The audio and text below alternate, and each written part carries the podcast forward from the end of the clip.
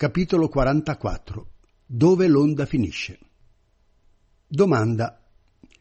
Ci sono dei periodi in cui al nostro cuore succede di essere riassorbito dalle cose ed esso si macchia e si offusca anche se siamo ancora consapevoli di noi stessi, come quando, ad esempio, affiorano alcune forme di avidità, di odio o di illusione. Benché sappiamo che queste sono cose riprovevoli, non siamo in grado di evitare che sorgano. Si può dire che, benché siamo consapevoli di esse, ciò rappresenta la base per un attaccamento e un aggrapparsi maggiori che forse ci fa tornare indietro rispetto al punto dal quale siamo partiti? Risposta. Proprio così. Si deve continuare a conoscerle in quel punto. Questo è il metodo della pratica. Domanda. Voglio dire che ne siamo consapevoli e contemporaneamente proviamo repulsione per esse, ma siccome non abbiamo l'abilità di resistere, non fanno altro che continuare a sorgere. Risposta. Quando succede questo, fare qualcosa è già al di là delle nostre capacità. A quel punto ci si deve ricomporre e continuare a contemplare. Non rinunciare immediatamente. Quando si vede che sorgono delle cose in quel modo, si ha la tendenza ad agitarsi o a provare rimorso, ma è possibile dire che sono incerte e soggette al cambiamento. Quel che succede è che si vede che si tratta di cose sbagliate, ma non si è ancora pronti o non si è in grado di affrontarle. È come se fossero entità indipendenti, sono le restanti tendenze kammiche che stanno ancora creando e condizionando lo stato del cuore. Non si vuole consentire al cuore di essere così, ma il cuore lo fa e ciò indica che la conoscenza e la consapevolezza non sono ancora né sufficienti né abbastanza veloci per tenere il passo con le cose. Si deve praticare e sviluppare consapevolezza quanto più si può al fine di farla aumentare e diventare più penetrante. Non ha importanza se il cuore in qualche modo si è macchiato o sporcato, si dovrebbe contemplare l'impermanenza e l'incertezza di qualsiasi cosa sorga.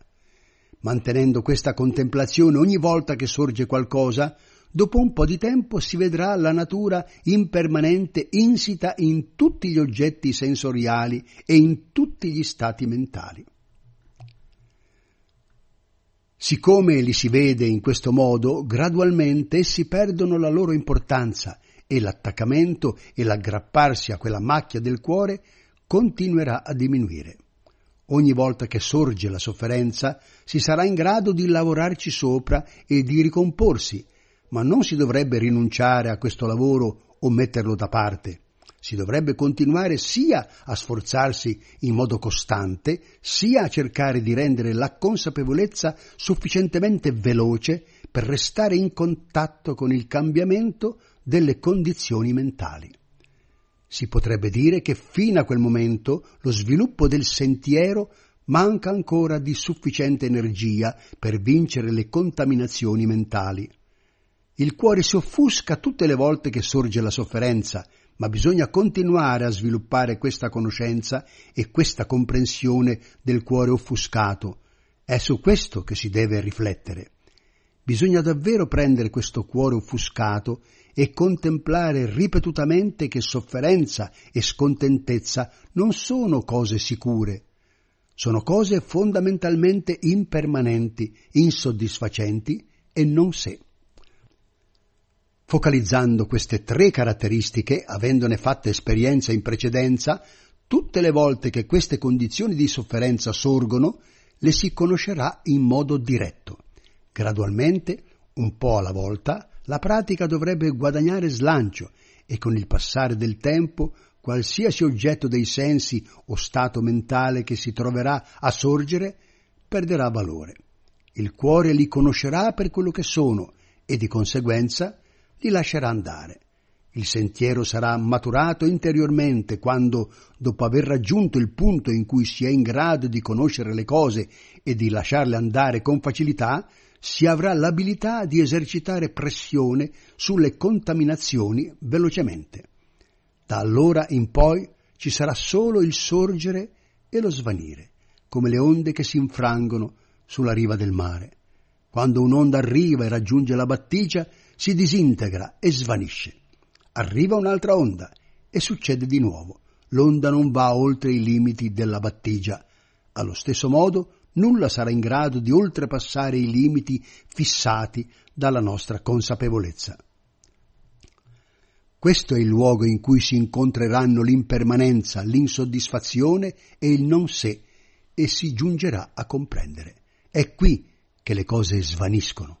Le tre caratteristiche dell'impermanenza, dell'insoddisfazione e del non sé sono uguali alla riva del mare e a tutti gli oggetti dei sensi e stati mentali che sperimentiamo succede la stessa cosa che avviene alle onde. La felicità è incerta, è già sorta molte volte in precedenza. La sofferenza è incerta, è già sorta molte volte in precedenza. È così che sono. Nel cuore si saprà che è così che sono. Sono solo così come sono. Il cuore sperimenterà tali condizioni in questa maniera ed esse continueranno progressivamente a perdere valore e importanza. Questo significa parlare delle tre caratteristiche del cuore del modo in cui esso è. È così per tutti, anche per il Buddha e per i suoi discepoli era così. Quando la pratica del sentiero matura diventa automatica e non dipende più da alcunché di esteriore. Quando sorge una contaminazione si è immediatamente consapevoli di essa e di conseguenza si è in grado di contrastarla. Ovviamente la fase in cui il sentiero non è ancora abbastanza maturo né sufficientemente veloce per vincere le contaminazioni deve essere sperimentata da tutti. È inevitabile. Però è a quel punto che si deve riflettere abilmente. Non andate a investigare altrove né cercate di risolvere il problema in qualche altro posto. La cura sta proprio lì. Applicate la cura nel posto in cui le cose sorgono e svaniscono. La felicità sorge e poi svanisce, vero? La sofferenza sorge e poi svanisce, vero? Si sarà continuamente in grado di vedere il processo del sorgere e dello svanire e di vedere nel cuore quello che è bene e quello che è male. Questi sono fenomeni che esistono e che fanno parte della natura. Non attaccatevi forte a essi, né create alcunché partendo da essi. Se si ha questo genere di consapevolezza, anche se si entrerà in contatto con le cose, non ci sarà alcun rumore. In altre parole, si vedrà il sorgere e lo svanire dei fenomeni in modo veramente naturale e normale. Si vedranno solo le cose sorgere e poi svanire. Si comprenderà il processo del sorgere e dello svanire alla luce dell'impermanenza, dell'insoddisfazione e del non sé. La natura del Dhamma è così. Quando si possono vedere le cose per quello che sono, allora restano quello che sono. Non ci sarà alcun attaccarsi o aggrapparsi. L'attaccamento sparirà appena si diverrà consapevoli di esso. Ci saranno solo sorgere e svanire. E questa è la serenità. È serenità non perché non si sente nulla. Si sente, ma se ne comprende la natura e non ci si attacca né ci si aggrappa a nulla. Questo è quel che si intende per serenità. Il cuore fa ancora esperienza degli oggetti dei sensi, ma non li segue né ne viene catturato. Si realizza una separazione tra gli oggetti dei sensi e le contaminazioni. Quando il cuore entra in contatto con un oggetto dei sensi e c'è una reazione emotiva di piacere, ciò fa nascere la contaminazione. Se però si comprende il processo del sorgere e dello svanire, non c'è nulla che possa veramente sorgere. Finirà lì. Domanda. C'è necessità di praticare e di ottenere il samadhi prima di poter contemplare il Dhamma? Risposta. Si può dire che è giusto da un punto di vista, ma se si parla facendo riferimento alla pratica, allora deve venire prima pagna. Nota a piedi pagina. Pagna, saggezza, discernimento, visione profonda. Seguendo però lo schema convenzionale ci devono essere sila, samadhi e poi pagna. Se si sta davvero praticando il Dhamma, Pagna viene per prima. Se fin dall'inizio c'è Pagna, ciò significa che si conosce quello che è giusto e quello che è sbagliato, e che si conosce il cuore calmo e il cuore turbato e agitato. Parlando sulla base delle scritture, si deve dire che la pratica del contenimento e della compostezza fanno sorgere un senso di vergogna e di timore per ogni azione sbagliata che possa potenzialmente trovarsi a sorgere. Una volta che il timore di quello che è sbagliato si è insediato e non si agisce né ci si comporta erroneamente, quel che è sbagliato non sarà presente nel praticante. Quando in lui non c'è più nulla di sbagliato, ciò genera le condizioni dalle quali sorgerà la calma. Questa calma rappresenta il fondamento dal quale, col passare del tempo, il samadhi crescerà e si svilupperà. Quando il cuore è calmo, la conoscenza e la comprensione che sorgono da questa calma sono chiamate vipassana. Significa che di momento in momento c'è una conoscenza che è in accordo con la verità e all'interno di tutto questo sono presenti differenti fattori. Se uno dovesse scriverli su un pezzo di carta, scriverebbe Sila, Samadhi e Pagna. Parlandone possono essere messi insieme, si può dire che questi tre Dhamma formano un'unità, che sono inseparabili, però, qualora se ne debba parlare come di fattori differenti, sarebbe più corretto dire Sila, Samadhi e Pagna.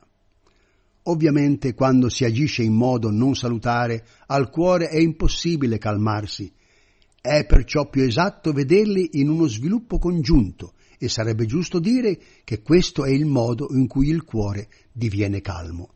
La pratica del samadhi implica la preservazione di sila, che include la sorveglianza sulla sfera delle azioni del corpo e della parola, per non fare nulla di non salutare che possa condurre al rimorso o alla sofferenza. Ciò costituisce il fondamento per la pratica della calma e quando si è fondati nella calma, questo costituisce a sua volta un fondamento che sostiene il sorgere di Pagna. Nell'insegnamento formale si enfatizza l'importanza di Sila. La pratica dovrebbe essere bella all'inizio, bella nel mezzo e bella alla fine. Adi Kalyana, Magie Kalyana, Pariosana Kalyana. Ecco com'è. Hai mai praticato il samadhi? Domanda.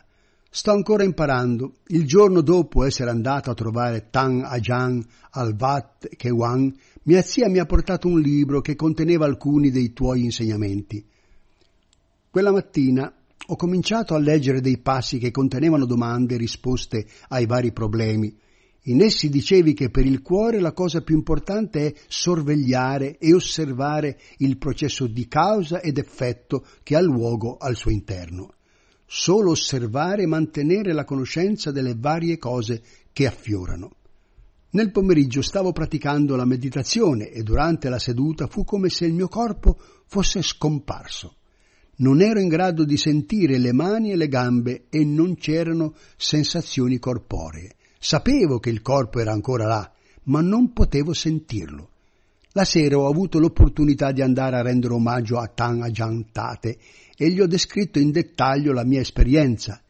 Disse che queste erano le caratteristiche del cuore quando si unificava nel Samadhi e che avrei dovuto continuare a praticare.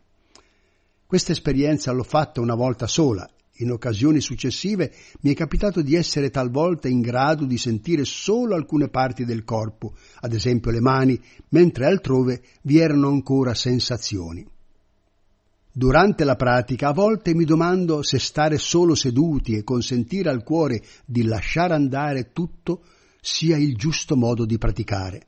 Forse dovrei pensare e dedicarmi a problemi vari oppure a mie questioni irrisolte riguardanti il Dhamma.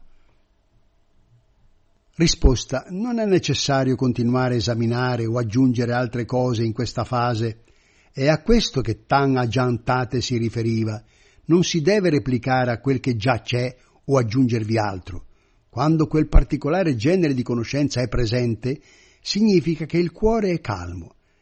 Ed è quello stato di calma che deve essere osservato. Qualsiasi sensazione si abbia, che si provi come se ci fosse un corpo un se o no, non è questo il punto. Dovrebbe essere tutto accolto all'interno della consapevolezza. Questi fenomeni condizionati indicano che il cuore è calmo e che si è unificato nel samadhi. Quando il cuore si è unificato per un lungo periodo, in alcune occasioni c'è un cambiamento nelle condizioni e ci si ritrae. Questo stato è chiamato appana samadhi, assorbimento meditativo, e dopo esserci entrato, il cuore si ritrae da esso. Infatti, sebbene non sia scorretto dire che il cuore si ritrae, in realtà non si ritrae, un altro modo di dirlo è che si capovolge all'interno o che cambia, ma l'espressione usata dalla maggior parte dei maestri è che, quando il cuore ha raggiunto lo stato di calma, si ritrae. La gente resta ovviamente intrappolata in discussioni sulle parole impiegate, ciò può indurre difficoltà e ci si potrebbe iniziare a chiedere come diavolo può ritrarsi? Questa faccenda del ritrarsi mi confonde solo. Tutto questo può condurre a molte sciocchezze e fraintendimenti solo a causa delle parole. Quel che è necessario capire è che la via della pratica consiste nell'osservare queste condizioni con sati sampagagna. Nota a piedi pagina. Sampagagna, chiara comprensione, consapevolezza di sé, autorammemorazione, attenzione, consapevolezza, presenza mentale, comprensione profonda. In accordo con la caratteristica dell'impermanenza, il cuore tornerà indietro e si ritrarrà al livello dell'Upachara Samadhi. Nota piedi pagina. Upachara Samadhi, concentrazione di accesso, un livello di concentrazione precedente i jhana. Se si ritrae a questo livello si può ottenere una certa qual conoscenza e comprensione, perché a un livello più profondo non c'è conoscenza e comprensione. Se a questo punto c'è conoscenza e comprensione, somiglierà al pensiero, a Sankara. Nota a piedi pagina. Sankara, formazione, fenomeno condizionato. È come quando due persone sono in conversazione e discutono assieme di Dhamma. Ci si può rammaricare del fatto che il loro cuore non sia veramente sereno, ma nei fatti il dialogo ha luogo all'interno dei confini della calma e della moderazione che ha sviluppato. Queste sono le caratteristiche del cuore quando si è ritirato al livello di upachara. Ci sarà l'abilità di conoscere e comprendere varie cose il cuore resterà in questo stato per un certo tempo e poi si rivolgerà di nuovo all'interno. In altre parole, si volgerà e tornerà indietro in uno stato di calma più profondo di quello di prima. Oppure è anche possibile che raggiunga livelli più puri e calmi di energia concentrata rispetto a quelli sperimentati in precedenza, se raggiunge questo livello di concentrazione si dovrebbe solamente notare il dato di fatto e continuare a osservare fino a quando il cuore si ritrae di nuovo. Quando l'avrà fatto sarà possibile sviluppare conoscenza e comprensione al sorgere di problemi di vario genere. È a questo punto che dovrebbero essere investigati ed esaminati differenti argomenti e le varie questioni che riguardano il cuore per comprenderli a fondo. Quando avremo terminato con questi problemi, il cuore si sposterà di nuovo all'interno verso un più profondo livello di concentrazione. Il cuore resterà lì e maturerà, libero da ogni altro lavoro e conflitto esterno. Ci sarà solo conoscenza unificata e ciò preparerà e rafforzerà la consapevolezza fino a quando giungerà il momento di riemergere. Queste condizioni di entrare e uscire appariranno nel cuore durante la pratica, ma è una cosa di cui è difficile parlare. Non è nocivo o dannoso per la pratica. Dopo un certo periodo di tempo il cuore si ritirerà e in quel posto inizierà il dialogo interiore che prenderà la forma di sankara, di formazioni mentali che condizionano il cuore. Se non si sa che questa attività è sankara, si potrebbe pensare che è pagna o che pagna sta sorgendo. Si deve comprendere che questa attività modella e condiziona il cuore E la cosa più importante al riguardo è che essa è impermanente. Si deve continuamente mantenere il controllo e non consentire al cuore di cominciare a seguire e a credere in tutte le varie creazioni e storie che inventa. Tutto questo è solo Sankara, non diventa pagna. Pagna si sviluppa quando si ascolta e si conosce il cuore, allorché il processo delle creazioni e dei condizionamenti porta il cuore stesso in varie direzioni, allora esso riflette sull'instabilità e sull'incertezza del tutto. La comprensione dell'impermanenza delle creazioni sarà a quel punto la causa per poter lasciare andare le cose. Quando il cuore lascerà andare le cose e le deporrà, diverrà gradualmente sempre più sereno e stabile. Si deve continuare a entrare e a uscire dal samadhi in questo modo affinché sorga pagna. Si otterranno conoscenza e comprensione. Vari generi di problemi e di difficoltà tendono a sorgere nel cuore quando si continua a praticare, però quali che siano i problemi che il mondo o perfino l'universo fa affiorare, si sarà in grado di affrontarli tutti. La saggezza li seguirà e troverà le risposte per ogni questione e dubbio. Ovunque si mediti, qualsiasi problema affiori, qualsiasi cosa succeda, tutto sarà causa per il sorgere di Pagna. Si tratta di un processo che avrà luogo da sé, libero da influssi esterni. È in questo modo che sorgerà Pagna, ma quando ciò avverrà si dovrà fare attenzione a non ingannarsi, considerandola come Sankara. Tutte le volte che si riflette sulle cose e le si vede come impermanenti e incerte, non ci si dovrebbe attaccare o aggrappare a esse in alcun modo. Se si continua a sviluppare questo stato mentale, allorché Pagna sarà presente nel cuore, essa prenderà il posto del normale modo di pensare e di reagire, e il cuore diverrà più pieno e luminoso, al centro di tutto. Quando ciò avviene, si conoscono e si comprendono le cose come veramente sono, e il cuore sarà in grado di progredire con la meditazione in modo corretto, senza essere tratto in inganno. Così dovrebbe essere.